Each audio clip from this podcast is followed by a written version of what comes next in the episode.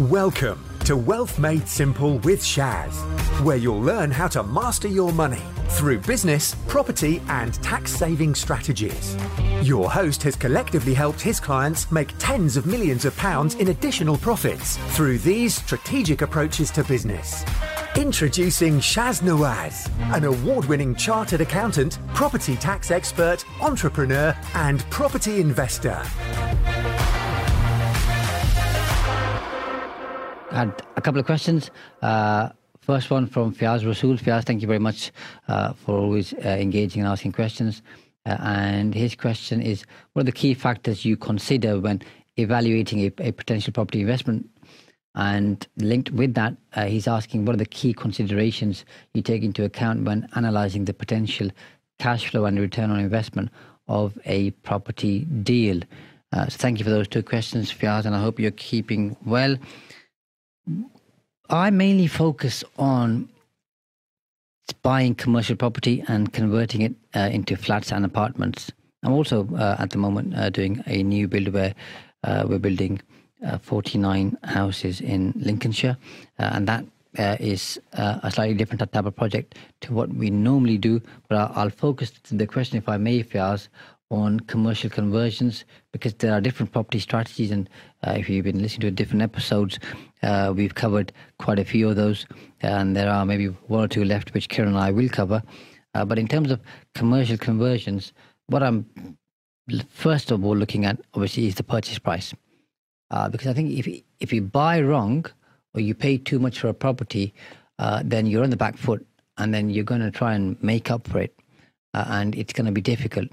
Uh, in saying that, uh, I think it's really important for us that if you're paying a lot for a property or you're overpaying for it, uh, and it's in an area of demand, then I can tell you if you overpay for it, you're not going to lose out. Because where there's a, a huge amount of demand, okay, the price is going to be higher and there'll be more competition. But generally speaking, uh, there'll always be demand in that area for those type of properties. Uh, so I'm not averse or uh, afraid of uh, overpaying for a property. But generally speaking, I think it's the, it's the accountant in me, uh, if I'm being frank, uh, in the sense that the accountant in me always says, find a deal. Uh, that, and I guess I'm always looking for a really good deal. But sometimes I have paid more for a property than I ought to. And in the long run, it served me well other uh, occasions, I've tried to negotiate and bought something uh, which pretty much is a lemon. And if you don't know what a lemon is, just look online in terms of when people are buying cars, uh, what happens when they buy a lemon. Uh, but so first of all, I'll look at the purchase price. Uh, then I will, will uh, do my own calculations in terms of the build cost. so, and if you don't have experience of that, uh, you can obviously talk to uh, people who do FIAs or talk to a quantity surveyor. They'll give you a good handle on costs. And then I'll look at the end value once everything's done. Again, you can kind of you can just go on Zoopla or Rightmove, and if you're, let's say, buying or creating two bedroom flats in a particular area, uh, look at the going price for those, and you'll be able to quickly figure out the value of uh, your own uh, property uh, in that particular area. And then from the end value, obviously, I take off the build cost, the purchase price, all of the costs uh, that are associated. and I'll look at the margin. So, am I making a margin? Because if I'm not, then I'm better off buying a property that's ready made, as in already built, it's there. So if you if it's going to cost you more to either buy land or to buy a commercial property and then uh, you're going to spend money on doing it up. If all that put together is going to cost you more than buying something which is already there, why would you want to go through the headache? And I see these people doing a lot, PRs. Uh, when they buy something, they spend money on it, and sometimes things get out of hand, by the way, but sometimes they end up I mean, and it's a combination. There's never one thing. So there's quite a few moving parts. Sometimes they end up paying a bit too much for it. Then they end up taking too long to fix it, improve it, refurbish it, develop it. Then they uh, spend too much money on it because things get out of hand and whether it's inflation or other things uh, into play. Okay, so that cost them. Then they'll have, let's say, bank funding or funding from elsewhere. So every day and week and month, the interest is accruing. So all of those put together uh, mean that they've spent too much money on that particular project. Uh, and they could have bought something similar for a lot less. So why have why go through all that pain and the blood and sweat, and toil and tears uh, when you could have got something ready made? Yeah, there's a whole uh, debate here, an argument about obviously learning, uh, and that's fine too, by the way. Uh, but if you're learning, then that's very different to looking to make some kind of a margin or gain. And if you want to learn stuff, then you've got to cut your teeth on something smaller uh, uh, as opposed to doing something bigger, if that makes sense. Uh, so once I've done that and I've looked at the margin, then I'm looking at rental income.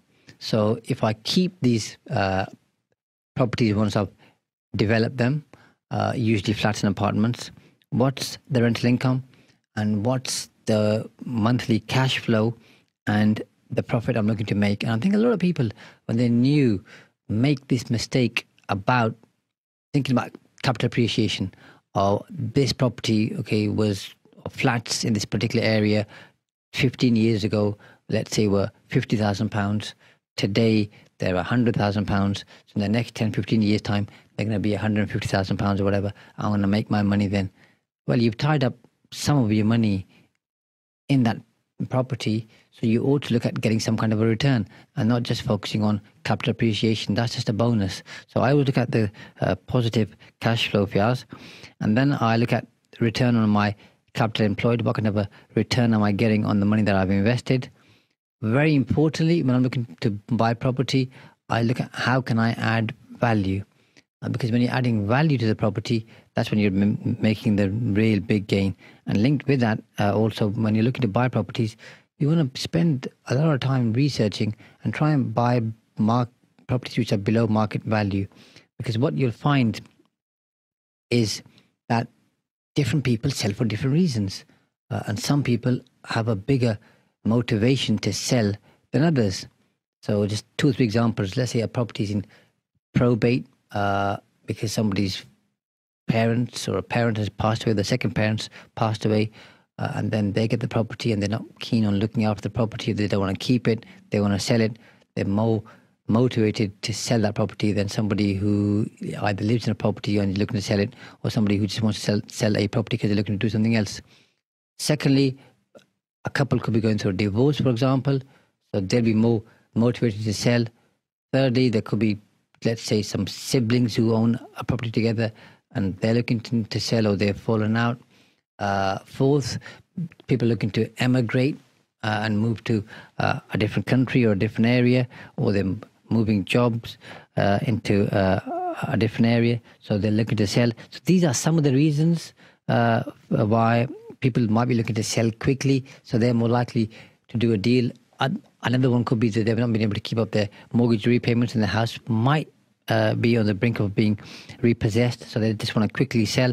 So you've got to find that reason for why somebody's looking to sell, uh, and then I'm not saying you take advantage of uh, them uh, at all, but you work out okay what it's worth for you to buy that property quickly. Because when somebody's selling to you below market value, they want the money quickly. Now, if you're going to stamp up that money in a week, three weeks, four weeks, five weeks, six weeks, which is quicker than most people, by the way, uh, then for going that extra mile and that headache and raising that those funds, which might cost you more, by the way, uh, if you haven't got them uh, available in your bank account, which most people don't, or you're going to have to borrow them from family, friends elsewhere, then for doing that extra work, you ought to get a better deal. So below market value and adding value at the end those two uh, help you have a bigger and better gain. Then I also look at uh, the money that I've, I've, invested at the start. Okay, what's my real return on investment? Because if I've invested, let's say, fifty thousand pounds, uh, and I've, that money stays in a project uh, over eighteen months, that return is going to be different. If, if I'm let's say I've got a fifteen percent return, uh, that fifteen percent is going to be different to if I've left I get a 15% return on the £50,000 over a longer period of time. So looking at, I'm looking at my real uh, rate of return. Uh, but with all of that, what I really look at uh, is once once I've done a property uh, project, am I going to get all of my money back at the end? Uh, so if you're looking to refinance or sell, you want to make sure that there's, there's a, a margin there so you make a profit. If you're looking to just simply refinance or remortgage, then you're just working out, or you, you're starting from the end and working backwards and making sure that when the, when the project's done, uh, that when you refinance up to 75%, you get all your money back. So, as an example, uh, you bought a property for £100,000, you spent £100,000 doing it up, uh, and let's say there's other costs involved of £100,000. Uh, so, altogether, it cost you £300,000 in total. Uh, now, if that property is worth £400,000, you can then refinance it up to 75% as a buy to let, and 75% of uh, 400,000 gives you the 300,000 Fiaz. So you get all your money back, including whatever you've invested. Now you're sat on that property for free. Yes, you've got monthly repayments to make, but that's going to be covered by your rental income and your cash flow, and that should leave you something at uh, as uh, disposable income or, or, profit at the end of every single month. Now, of course, if you're not comfortable with paying interest, uh, then you either need to sell those properties or have other parties who go uh, share some of those costs with you or invest with you at the end, uh, and then they get a share of the profits. Uh, and that's something obviously which is going to be personal to you, and you need to think about that. But those are the things that I look at. So below market value, can I add value? Uh, am I going to do the be able to do the job in a streamlined way? And at the end, can I get all my money back? Those are my indicators, and I know different people have different indicators, by the way, if you ask. So I hope you found that useful. Uh, Faisal, Assalamu Thank you very much for participating and listening as you always do. Uh, and your question is Do I keep a written journal summary for each day? Uh, and I hope you won't be surprised to hear uh, that the answer is yes. Uh, so there's different types of journals uh, you can get. You can just buy them online. Uh, and I keep one which helps me do three or four different things.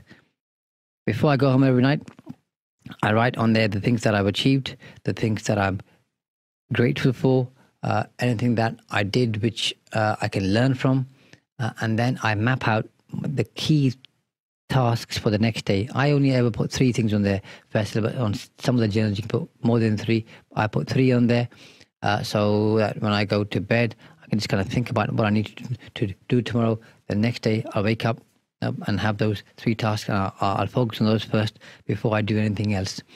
Uh, and that helps me get things done. Now, some of those things might change, by the way, uh, and you might have the three things you want to do, and then you get into work, and a, a work colleague or uh, says something to you in terms of something important and urgent, or somebody calls you or emails you, uh, and uh, you need to do put something as as a priority, and that's okay. It's your uh, activity and your tasks you do them as you see fit. Uh, but more often than not, if you want to totally focus on those, then it's better not to obviously take phone calls or uh, open your emails before you do those tasks.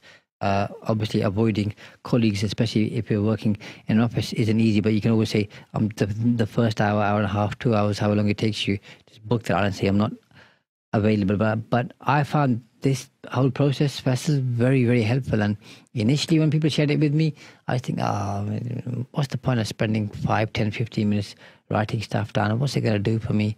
You know, I can do that, spend that time watching something else, listening to an audiobook, whatever else. Uh, this just seems arduous and hard work, and you know, I can't see the benefit. But once you do it over a sustained period, I don't mean years, by the way. I'm talking about days, weeks, and months you're going to see it helps you gain clarity. It helps you to really see the progress you've made because we all forget, you know, to some extent where we started from uh, and the journey that we've taken and how well we've all done. No matter who you are, what you're doing, everybody has achieved something worthy of attention, notice, to be proud of. Uh, and sometimes we forget that. So looking back through that journal of person, sometimes when, when the going's tough and things aren't working your way and you're beating yourself up, uh, or somebody's giving you some critical feedback, as we talked, talked about in, in the first half of the show, um, you just open that up.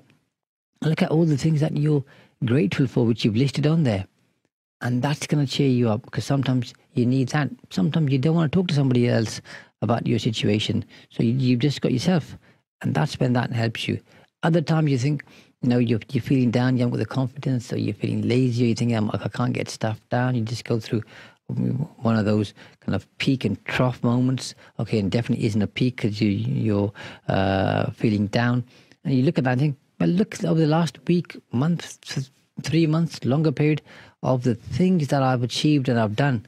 And I can do this too. So the journal not only helps you to plan your day forward, to be grateful, to be thankful, uh, and to learn from uh, whatever you've done in that day, but it also helps you to lift you up, to gain confidence, to share with other people things that you've done which have worked well for you. So I think keeping uh, a daily journal uh, is really, really useful. And you can break it down to whatever you want. You could just have a, a book where you just write down things which you're grateful for, or things that you've done, or lessons you've learned, or just you know go online or buy a book of quotes, or whatever, and write down a quote, okay, and think how can I implement this today in my life, uh, or if you follow a particular faith here, obviously we've got uh, on Salam Radio. Uh, quite a, obviously most of the listeners, not all, but a majority of, of the listeners are, are Muslim. Uh, so you in the morning or, or at whatever point, uh, once you've uh, prayed your namaz, your salah, uh, if you want to read uh, hadith or the Quran, then you can say, what can I implement from this today? If you follow a different faith, then you can obviously uh, read that holy book and if you don't follow any faith whatsoever, then do something else which you take inspiration from. Maybe you've got somebody who you look up to, or you've got a personal philosophy uh, that you follow. But uh, keeping a journal first, I think, is a very good idea. I think uh, it's going to help you knowing you as I do. Another question from uh, Faisal, I think, uh, sorry, Fiaz. And Fiaz says, What is your exit strategy for property investments and how do you decide when to sell or divest from a property? Exit strategy is uh, a good one, uh, Fiaz, and again, it's different for different people. Uh, my one, generally speaking, uh, is I'm a, a, bit of a hoarder, so I I want to try and keep hold of as much as I can, and then at some point, and this is a point that I'm going through right now, by the way, for some of my uh, properties is I'm thinking, am I getting the best return possible? Uh, and if the answer is no, which it is sometimes, by the way, because I've been in this for quite a while, and I didn't, I don't, what I know today isn't what I knew 10 or 12 years ago. So some of those things that I bought probably weren't good investments looking back now. Uh, but uh, hindsight's a wonderful thing. So then I'll, I'll, think about okay, if I sell those, what are the tax consequences? Uh, once I've paid off the tax, how, how much have I got left? And can I make that money work harder for me uh, uh, and in a much better way? So my generally my exit strategy is to hold on to things, uh, and at some point in, in the future, obviously, uh, to then pass those on to the next generation alongside doing some other things which I won't talk about today, but I might talk about uh, some of the point for in terms of legacy planning and, and helping others and uh, doing good for uh, something that you believe in, uh, whether it's for the local community or elsewhere. Uh, and uh, so, and in terms of your the second part of, and by the way, some people have a strategy where they just sell all the time. They look at again. So, generally speaking, these are people who flip property or who, who do bigger deals, and they just want to make their profit uh, and then move on to the next deal. And I guess it, it just depends on what you think works best for you. Uh, in terms of uh, when uh, the second part of your question is how do I decide when to sell or divest? Selling, like I said to you, isn't something that I do. I, I'll only do it every now and then when I think, can I get a better return elsewhere on my capital? Uh, in terms of divesting from property, uh, what I generally do is I divest within properties, I look at different strategies uh, and then kind of put my money into one or two or different, three different strategies.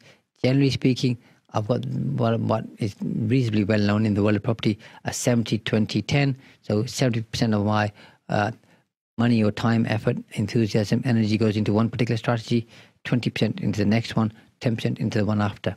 Other than that, uh, in terms of investment, uh, I focus quite a bit on different types of businesses. So I've got three or four different businesses, Fiaz, uh, that I, I focus on. Uh, more recently, uh, uh back end of last year, uh, I established something in Pakistan. I'm going to share this by the way because you've asked the question uh, in in Pakistan. So I'm kind of focusing there. and I'm also looking at, at property there. So I'll hopefully share with you some of the things that are happening over there, which we can implement in in in the UK because these things are transferable, uh, which will help. So I've got that there. Then I've also got some stuff uh, in the stock market because that helps me diversify. Last week, if you listen to the show, we had Kevin Whelan, uh, who's an uh, an economist and advises people on finances. He was talking about gold bullion. That's something that I've been interested in. So uh, I look at that. Uh, so those are the things that I'm uh, investing or sometimes divesting in. But the majority of my investments tend to be in business and in the world of property. Now, focusing on uh, for the time that we have left, and obviously, thank you very much to the people who've asked questions to, today, as always. Uh, I'll be we're looking at what actionable steps does a beginner need to take. Uh, so I'm going to talk you through these, and you can make a note or listen back to the show, and then obviously delve deeper into these. Number one is if you're interested in property, and as obvious as it may sound, I'm going to be Captain Obvious today. Is you need to learn about property and property investing. And there's plenty of resources out there for you to learn. The second thing you ought to do is then you need to research the different investment strategies when it comes into property.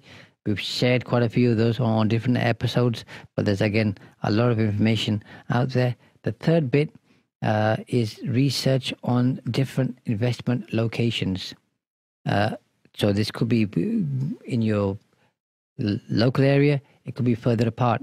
I know certain people who only invest uh, within a five mile radius. Other people who do a 30 mile radius. I personally do a 60 mile radius. So that kind of becomes my gold mine area where I'm looking to invest. And I know people who go from all the way from down from say Cornwall all the way up to Edinburgh and further afield. So it just depends on what you're comfortable with. But look at different locations and see which one takes your fancy for different reasons. Then come up with an investment plan in terms of what you're looking to do, how much cash you need, the type of projects you want, how long they're going to take. And this doesn't need to be any, you know, uh, fancy work of art.